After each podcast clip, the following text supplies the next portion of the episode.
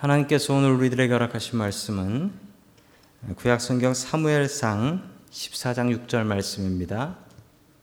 네, 방송실 녹음해 주셔야 됩니다.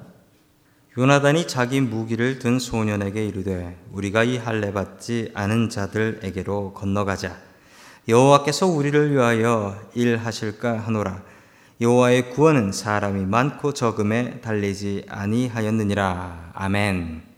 지난 시간에 사무엘상 13장 그 사울의 실수라는 제목을 가지고 하나님의 말씀을 같이 나눴습니다. 나이 30의 왕이 되었습니다. 뭐 그렇게 많은 나이가 아니었죠. 30의 왕이 돼서 42년 동안 그 72세까지 이스라엘을 다스리는 아주 성실한 왕이었던 사울. 아무리 봐도 너무 성실합니다. 그런데 성경은 이 사울을 성실하다고 절대 평가하지 않습니다. 절대 평가하지 않아요. 너무 가혹하게 평가하고 있습니다. 14장도 마찬가지입니다. 14장도 사울이 잘한 건 대충대충 넘어가고 사울이 잘못된 것은 무슨 청문회 하듯이 다 들추고 있어요. 여러분 14장을 통하여 사울의 잘못들을 살펴보십시오. 그리고 그 잘못들을 우리의 잘못으로 삼지 말고 그 잘못들을 통하여 바른 길을 배울 수 있는 저와 여러분 될 수 있기를 주님의 이름으로 간절히 축원합니다. 아멘. 첫 번째 하나님께서 우리에게 주시는 말씀은 승리는 하나님께 달려 있다라는 말씀입니다. 승리는 하나님께 달려 있다. 요나단이 지난 13장에서도 그렇지만 사울 아버지의 명령을 잘 따르지 않습니다. 아버지는 군인을 돌려보내고 좀 평화를 이뤄보려고 그러면 아들은 자기 있는 부하를 데리고 나가서 전쟁을 일으키고 오고 뭐 이런 식이었습니다. 그런데 오늘 똑같은 일을 하고 있습니다. 즉, 이 아버지와 아들하고 정책이 달랐다는 거죠. 아버지는 준비가 안 된 전쟁은 하지 않으려고 하는 그 노련한 베테랑이었던 반면 요나단은 하나님께서 지켜주시면 뭘 못하랴 하면서 솔직히 오늘 전투는 혼자 나간 겁니다. 혼자 나간 거예요. 왜냐하면 자기하고 따라간 사람이 하나 있었는데 그 소년은 자기 무기를 들어주는 소년이었으니까 이 전투병이 아닙니다. 즉 혼자 나가서 싸우는 거예요. 자, 요나단이 자기 부하, 자기 부, 무기를 들고 다니는 자기 부하에게 뭐라고 얘기했나 한번 보시죠. 아주 기가 막힌 이야기를 하나 했습니다.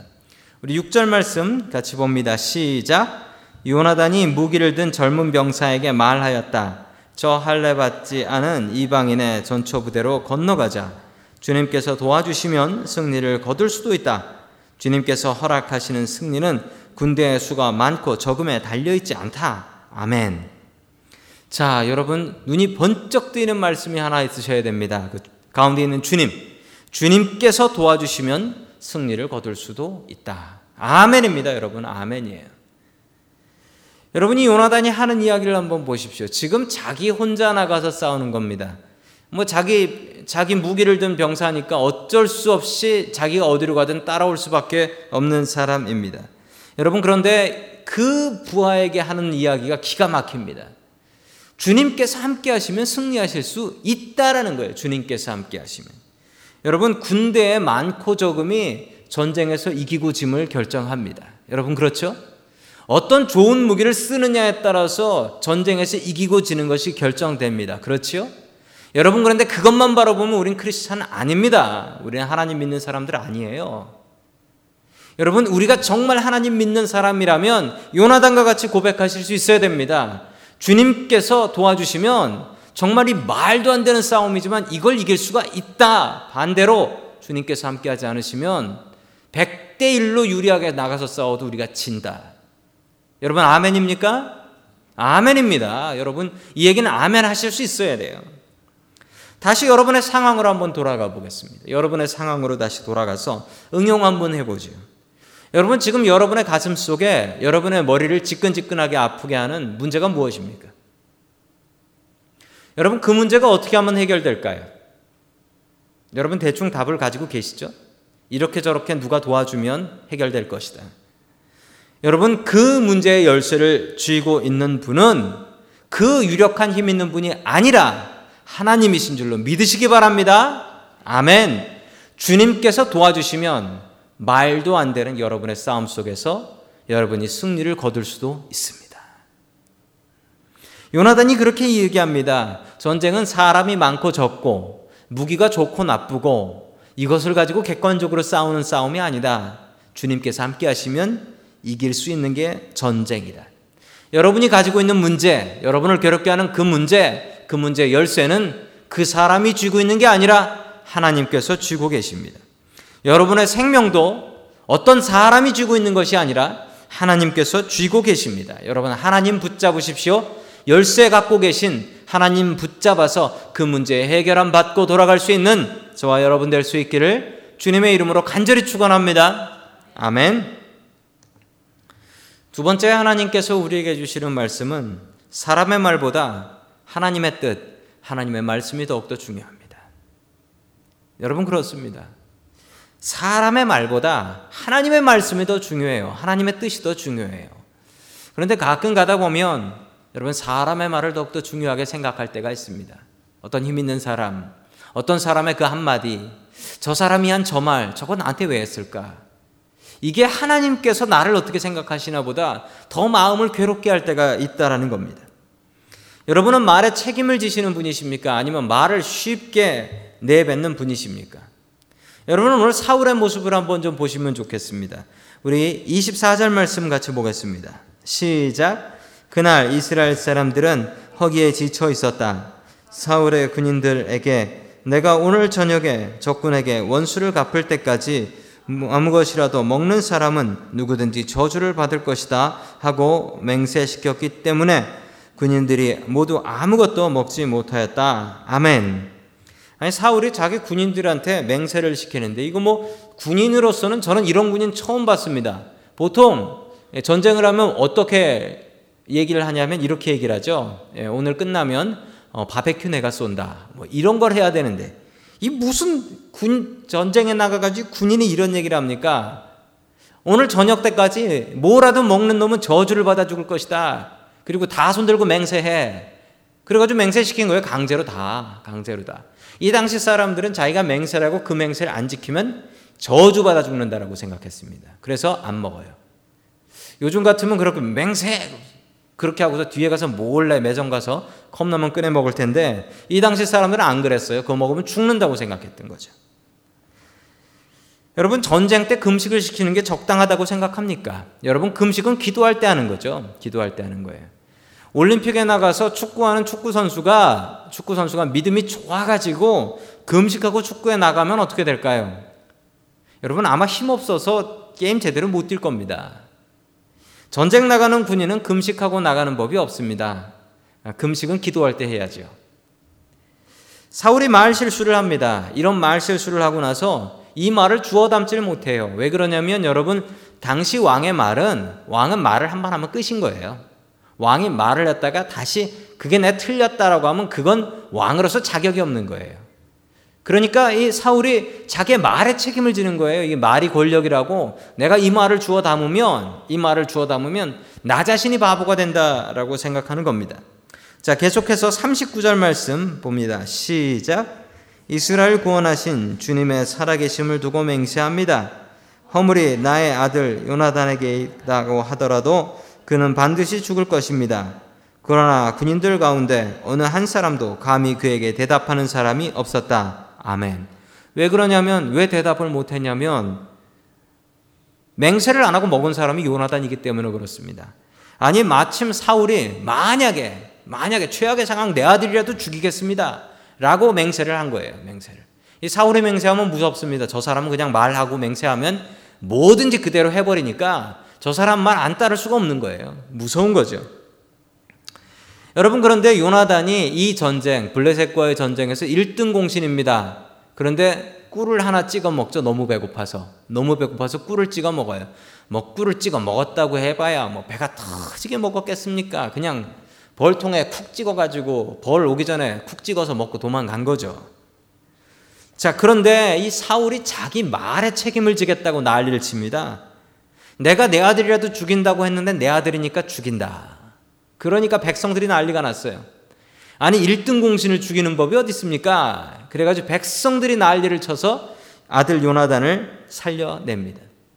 어떤 면에서 보면 사울이 말에 책임을 지는 사람이죠. 저 사람은 그냥 말을 하면 그대로 해.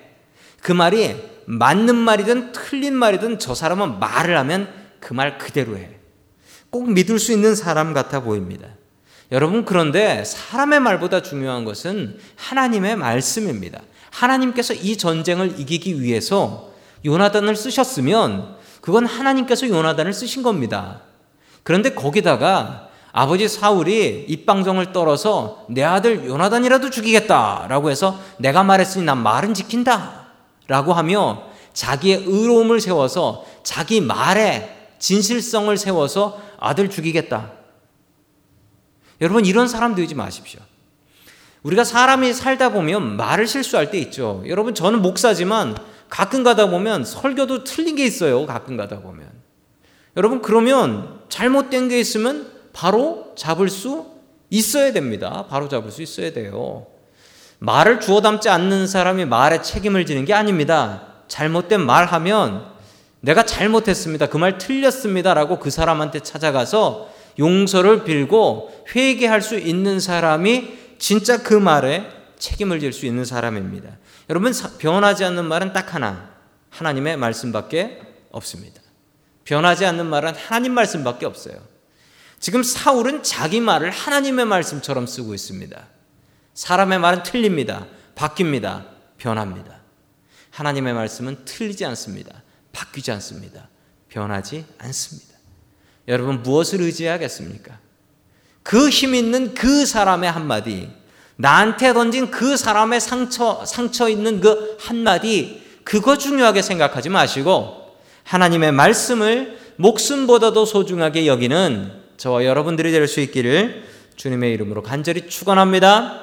아멘. 마지막 세 번째로 하나님 주시는 말씀 바쁠수록 예배하라. 바쁠수록 예배드리라 라는 말씀입니다. 여러분 사울은 참 훌륭한 군인이었습니다.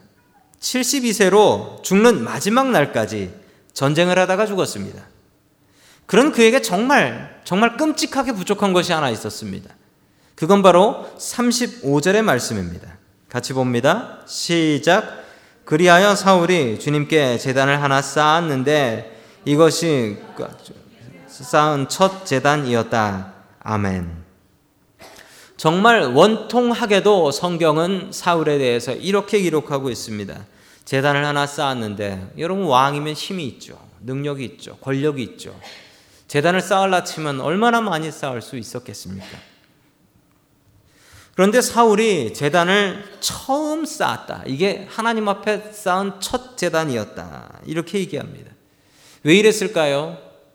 성경 말씀을 보면 사울이 이랬던 이유는 딱 하나가 있습니다.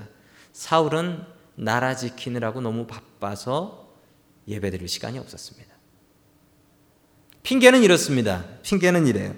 하나님께서 나를 왕을 시켜주셨고, 왕이 해야 될 일은 나가서 전쟁하면서, 나가서 전쟁하면서 어, 나라를 지키는 것이었기 때문에 나는 자나깨나 나라를 지켜야 돼서 예배 드릴 시간이 없습니다. 라는 것이 사울의 변명이었습니다. 어쩌면 이 변명이 그럴듯해 보이기도 합니다. 하나님께서 세우신 그 자리니까 내가 그 자리 목숨 걸고 지키려고 예배드릴 시간이 없었습니다. 여러분, 하나님은 우리의 예배를 기다리시는 분이십니다. 세상에 우리의 예배와 바꿀 수 있는 것은 그 아무것도 없습니다. 여러분에게 예배의 복이 있기를 원합니다. 죽는 순간까지 하나님 앞에 예배드리며 예배 드리다가 하나님 앞에 갈 수 있기를 주님의 이름으로 간절히 축원합니다. 아멘. 여러분 바빠서 예배 못 드리시나요? 예배보다 중요한 일정이 있으신가요? 여러분 만약에 여행을 가시면 여러분은 여행 가시면서 예배 계획도 세우십니까? 아니면은 가서 그까이 거 대충 찾아보지 이렇게 생각하십니까? 여러분 바쁠수록 예배 드려야 됩니다. 그렇게 훌륭한 사울이지만 성경은 너무도 가혹하게 평가합니다. 쓸모없는 사람이라는 것처럼 평가하고 있습니다. 여러분 사울이 얼마나 위대한 왕인지 오늘 성경 말씀은 이렇게 설명합니다. 사울이 그 강한 적 블레셋과 전투에서 이겨서 블레셋이 다시는 힘을 못 쓰게 만들었다.